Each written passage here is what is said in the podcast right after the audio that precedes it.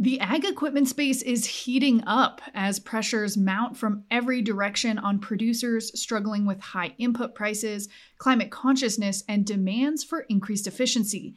How might autonomous airborne tech fit into that picture?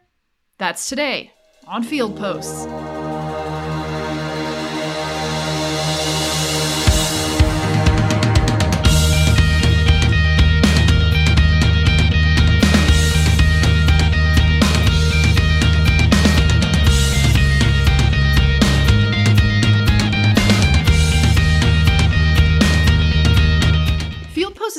Progressive Farmer podcast that dives deeper into the most important trends in agriculture to explore the business's cutting edge. I'm your host, Sarah Mock. Joel Reichenberger, senior editor for the Progressive Farmer, is fresh off a visit to the 2022 InfoAg Conference and has been digging into the rapidly maturing world of drone technology ever since. What was once a piece of fringe equipment used for scouting or photography has this summer grown into a valuable implement that farmers around the country are using for precision spraying. Not one, but many companies are wading into the drone space, angling towards bigger machines that can carry more chemical, while at the same time executing on highly precise instructions that may soon, companies expect, be able to replace even terrestrial sprayers. We'll get into the details around price, timelines, and what farmers are saying with Joel, and hear some hints about what the incumbent equipment players might have in store in the years ahead. We'll talk use cases, limitations, and what's next right after this word from our sponsor. Today's episode is brought to you by MyDTN. In today's environment, it's essential, more than ever, to get the most current and accurate information to help save your valuable resources and continue to be profitable. Get access to all the information you need to deal with this change from DTN. As the leading independent, trusted source of actionable insights and market information, MyDTN gives you accurate weather forecasts, the most extensive database of grain bids, and the most timely news and analysis from our award winning news team. These features and more are available 24 7 via desktop, laptop, and any mobile device to be with you on the go. Learn more at mydtn.com and start a free 14 day trial. Now, back to the show. Joel Reichenberger is a senior editor for The Progressive Farmer who focuses, in addition to his award winning photography, on tech. Joel, so excited to have you recently back from InfoAg. Give us a little bit of an update on what you saw at this year's event. InfoAg is always such an interesting event. I've been, it was one of the very first events I went to when I started with DTN and Progressive Farmer four years ago. And I always like it because some of it goes way over my head, but there's always just enough that I can catch that ends up turning into really interesting stories that really talk about a lot of the stuff that's really on the cutting edge of technology. And it's a conference has changed a little bit over the last couple years since COVID, where it's even a little less of that that almost academic side now and a little more a little more real kind of boots in the dirt kind of uh, agronomist advice how to be an agronomist is what some of it felt like it was.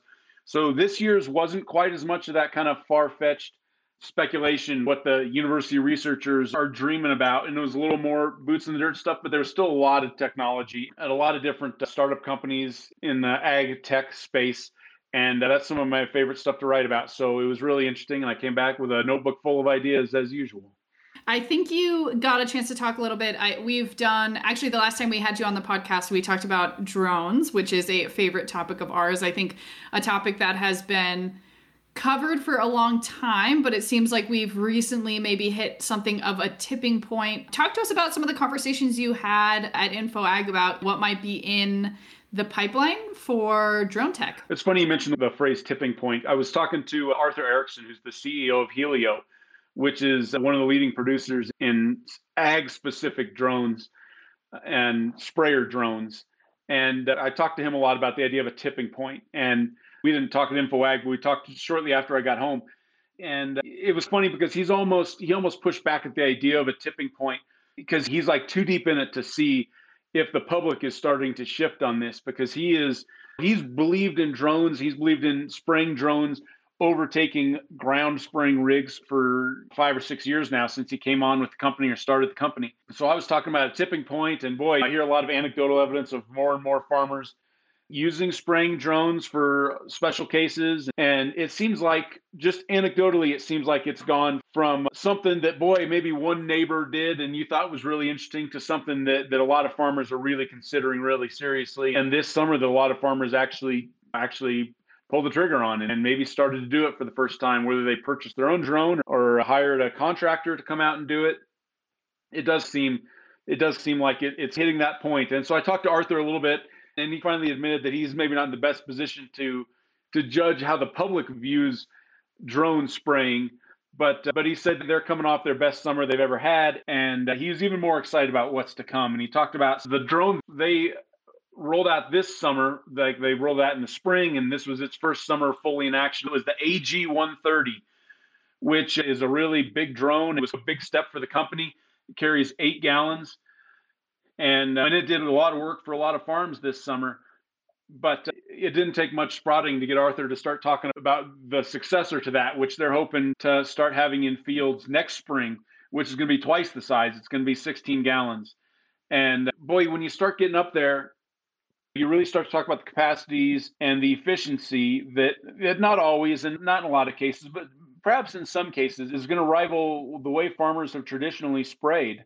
And that's a real exciting moment for for a lot of these companies and for a lot of farmers, especially the ones that kind of really thrive on the cutting edge. Like seeing some of this technology evolve to the point where it can be competitive and where it is realizing some of these dreams that some of these guys have had for it is a real exciting moment for a lot of these companies and people. I can only imagine because I feel like for quite a while now we've been talking about drones with main the main application being besides just being an interesting novelty and fun for I think people to to use on their operations for a bunch of different reasons. I think the biggest application has been scouting. This is a sprayer. Talk a little bit if you can about uh, how farmers actually use this. I imagine it's for not for a whole field, but for maybe spot spraying, or I don't know. Give us kind of an idea of how farmers are putting this to work. Well, I, think that's where things are maybe starting to shift. And as this kind of new wave of drones comes out, maybe things will shift a little more. At, at InfoAg, I talked to the I talked to one of the co-founders of Rantizo, Matt Beckworth, and he talked a lot about how they've been using DJI drones, which is a Chinese company, and DJI produces a lot of the drones that that farmers and regular consumers are familiar with.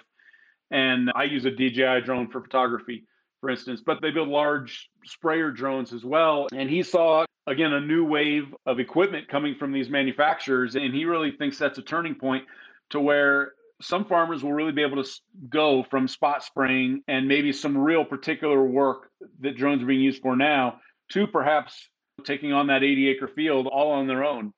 And the dream is they pull up with a storage container or something you know, unhook up from the back of the truck, pull out the drones, press go, and then they take off and they go and they spray. And when they, whenever necessary, they come back and recharge and refill their tanks. And Rantizo in particular, several years ago, really kind of broke some ground when it came to having drones sprayers operate in swarms. So that kind of that doubles or triples your efficiency right there in terms of how many acres an hour you can get. And so when you have a swarm of these and they're bigger and they the batteries last longer and they're carrying more spray, th- that efficiency goes up and up. And it does start to get to the point where it is more than just something that you might use for a particularly hilly field or a spot that you can't easily get your big ground rig sprayer to. All of a sudden, it becomes something you might use to spray just a normal, more accessible field when even last year that probably wasn't super realistic or reasonable. Fascinating use cases. I'm curious though about, especially as these tools start to get bigger, I'm curious about maybe some limitations. I can imagine that you eventually get to a size as you go upwards of 16 gallons where this is a big piece of equipment and one that is, I imagine, pretty expensive. Are, oh, I, some questions that come to mind: Are farmers going to be able to use this themselves, or is there going to have to be an operator to do that? Are they going to need special space to get off the ground or to fill them up? Or I don't know. Curious what kind of those logistical sides of doing something really different than just mixing chemicals and putting it into a sprayer. What's the drone equivalent of that? I think that's a great question, and a lot of that remains to be answered. I think. I think it's going to be really interesting to see how farmers start to incorporate this into their into their operations. Again, I use a small DJI drone for photography, and I bought the one I bought because I can pack it in my carry-on luggage. when I need to fly to go to a photo shoot. And so in, in the back of my head, a drone is still something that, that if you're going to take it in the pickup with you, it'll fit in the passenger seat. But that is quickly becoming not the reality. And these are becoming very much larger. Years ago, a couple years ago, they were bound by 50 or 55 pounds limit by the FAA, and that included the spray and the batteries and everything. And now some of these are already pushing 170 pounds, which is much larger and has really allowed some of this other innovation. And yeah, so they're becoming much larger fast. And th- that becomes a whole different kind of thing when it's something that you can fit in the cab of the truck versus something that is going to require some space in the shed when you're not using it. That's a different calculation for farmers. And as you mentioned, there are major financial investments like it, to, to buy one of the, the uh, G130, which is Hylio's latest uh, that came out this last spring. I think it starts at 30 30,000 or so, which that's that's not a small investment for farmers, especially if you're going to want to buy a couple of them or something. Rantizo more doesn't sell drones directly. They most often work with contractors who will come out and spray. And uh, I suspect it'll work. It is working and will continue to work a lot like a lot of sprayer operations work now, where it might be the local co op or something, or a local agronomist might have a small fleet. And that's who you work through to get stuff sprayed rather than having your own rig. It's going to be interesting to see how the farm infrastructure adapts to to this new piece of equipment, this new realm of equipment that that 10 years ago was not something anyone was investing any money in or any shed space or any thought at all. And now you're going to start to see farmers really factor that into to a lot of different elements of their operation. Great segue into I'm curious whether at, either at InfoAg itself or in talking to the CEOs or even just other reporting, I'm curious are the people who are trying out these drones in the first summer that they available they're available are they just the folks who are excited about new technology are these people who have very specific use cases and yeah I'm curious if you've heard anything about their experience so far. I think that's where it comes to the tipping point. I think yeah, I think even a year ago, two years ago, it was just the cutting edge farmers, the people who really liked kind of being out there and being the first. And there are definitely some of those people. You know, they're always fun to interview, and I always ask them how big the stack in the corner of their shed is with old wires and old chargers and pieces of technology that they didn't end up using long term. And a lot of them could open a museum, is what they tell me. But uh, I think a couple years ago, those were the ones who were really who were getting really serious about the scouting and starting to dabble in the spraying. And now, now flash forward to 2022 and going into 2023, and I think it's starting to creep beyond that. I think it's starting to creep beyond beyond those early adopters and get into to being a kind of technology that regular farmers are interested in. And you, you, of course talk to people in the industry, and it's always in five years, boy, it's always going to be totally different. And I hear that often enough that I think I instinctually take it with a grain of salt a little bit sometimes. But boy, they really think we're really close to that time where there are thousands of drones now operating now, perhaps, and in five years there might be hundreds of thousands or eh, tens of thousands, at very least, where it's really going to take that next step from something that that the early adopters are doing to something that a lot of farmers see value in and see efficiency in, and it's has taken some convincing and is going to continue to take some convincing. Farmers are a practical lot and they need to see that return. They need to see that gain in efficiency. They need to see a good reason to to invest thirty thousand dollars in a new piece of equipment, for instance. And I think they may start to see that very soon. A related question to that: I'm curious how much of the conversations you had with these folks who are rolling out these new drones and potentially rolling out some new ones in the coming years how much is this conversation around input efficiency? Given that prices are ticking up pretty healthily over the last couple years, and we're seeing a lot more, even just like difficult to get a hold of some inputs, crop chemicals in particular, the price that people are seeing, is there a argument being made that drones can increase the efficiency, really perfect applications versus maybe a more conventional spray rig? That's interesting because you look at that's a big promise of a of a technology like John Deere's See and Spray, and I know there's Greeneye Technologies is another spraying another spraying outfit that's promising to do something along those same lines where you know, where it'll scan your field and just spray the weeds as you're driving over them. So are drones going to be more efficient than that? I don't know. It certainly seems plausible for drones to incorporate that kind of technology as they as they grow and more technology gets added into them. But the efficiency overall is something that the engineers certainly do talk about a lot, and they see that as one of the great one of the great possibilities for drone spraying is the ability to map it and then to come in and be real particular about when and where you spray. They argue it offers big efficiencies over something like uh, crop dusting, more traditional airplane crop dusting, where you're spraying over a field. They say those guys spray over a field, we spray on a field, we spray on on the plants, and we get right down into it. And uh, so they are promising much better efficiency than crop dusters, for instance. So yeah, I think ultimately kind of that efficiency and that uh, using much less product is one of the one of the great promises of the technology i think it'll be really interesting to see over the next decade or so how that bears out and if farmers really do find themselves using less and less farmers that i've interviewed that are actively using drones in their fields they've certainly reported that they go from spraying the whole field to using 10 or 15 or 20% as much spray to really focus on areas that, that they need rather than spraying the whole field to solve one problem or something and uh, farmers like that are certainly starting to see are certainly starting to see some of those some of those gains and some of the savings. And it'll be interesting to see that if that's the experience industry wide, which I think we'll certainly start to see as as these as this technology continues to spread. You made a good reference there that leads me into my next question, which is I think you mentioned Rantizo you mentioned Hylio. It seems like a lot of the energy, a lot of the kind of new products and exciting things are coming out of really startups, really new companies that maybe a lot of folks haven't heard of. Any sense from the John Deeres of the world, the kind of conventional incumbent equipment makers, I will say, that they are getting excited about what's going on in drones, that they might be interested in integrating some drone technology or some drone equipment into the tools that they offer? Yeah, it's always really interesting because I'm always asking myself those same questions. And you so rarely get a peek behind the curtain of a company like John Deere or something. A couple years ago, I was at the uh, Agritechnica in Germany, in Hanover, Germany, and boy, that was uh, it was so fascinating because it felt like one of the times where Deere really let me behind the curtain, at least, where a lot of the stuff they had on display there was really futuristic stuff. And I'd been writing about startup companies that did uh, did autonomy and you know, and then kept wondering where's Deere at in this. Well, Deere is of course not prone to say. And then you go, oh, they've got several options here that are all really advanced, and they're exploring down different avenues, and they're well down the path.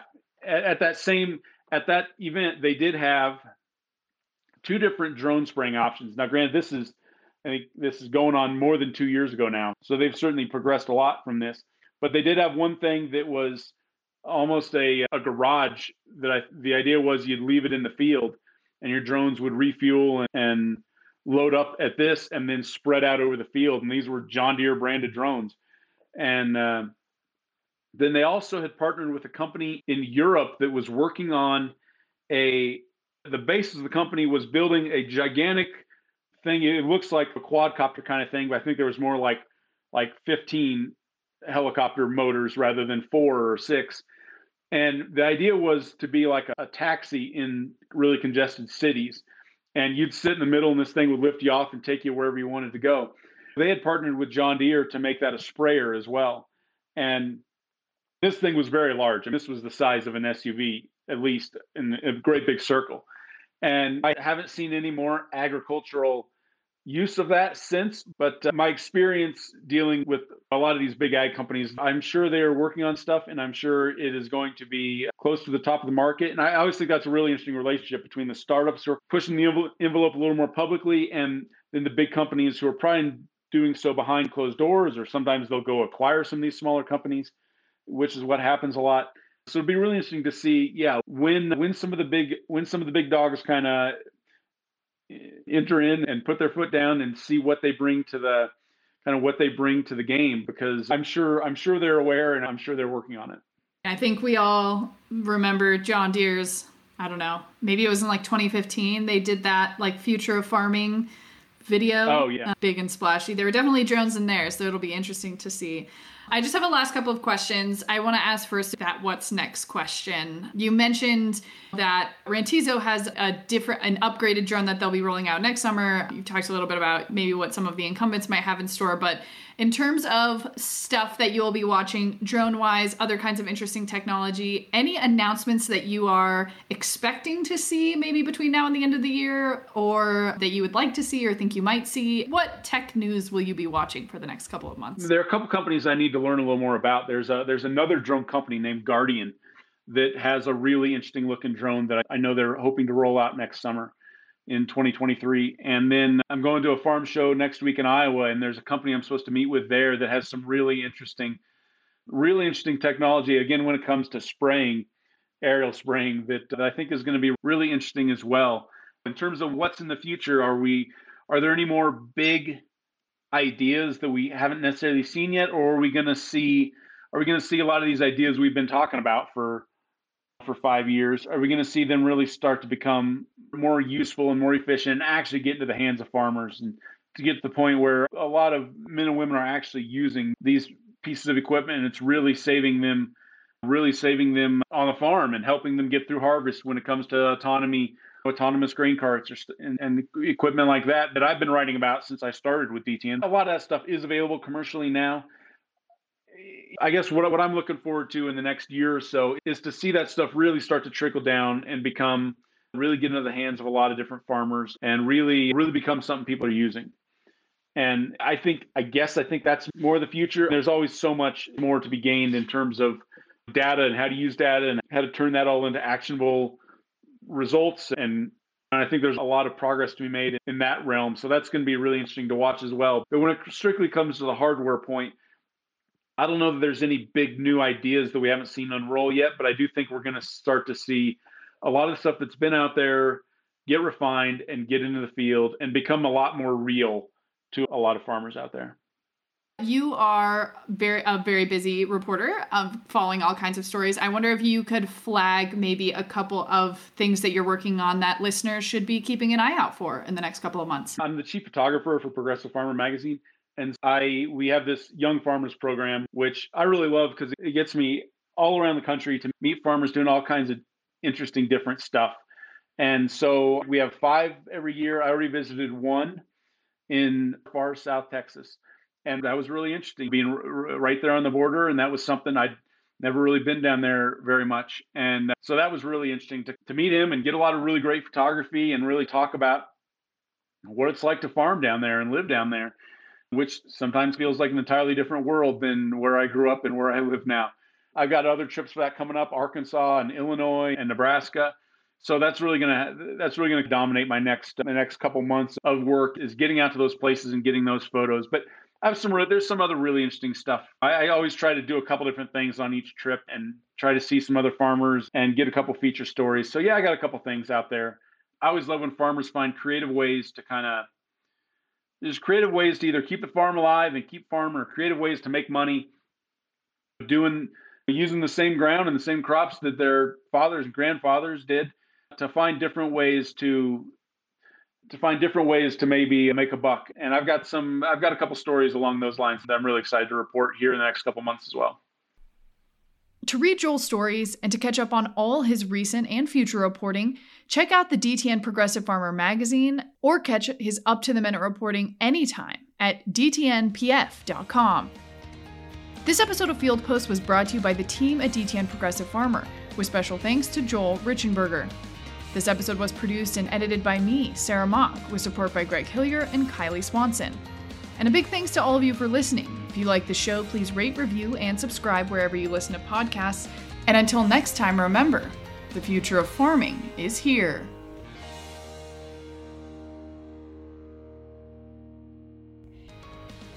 This episode of Field Post is brought to you by DTN Ag Weather Station. Are you looking to get more accurate, hyper local weather information? By gathering weather and agronomic data directly from your own fields, DTN Ag Weather Station supports you when making targeted decisions around expensive or high risk activities like chemical applications and irrigation. DTN's Ag Weather Station can be purchased for as low as $9 a month depending on your current customer status with DTN. If you're looking to increase your weather accuracy while saving time, please visit dtn.com.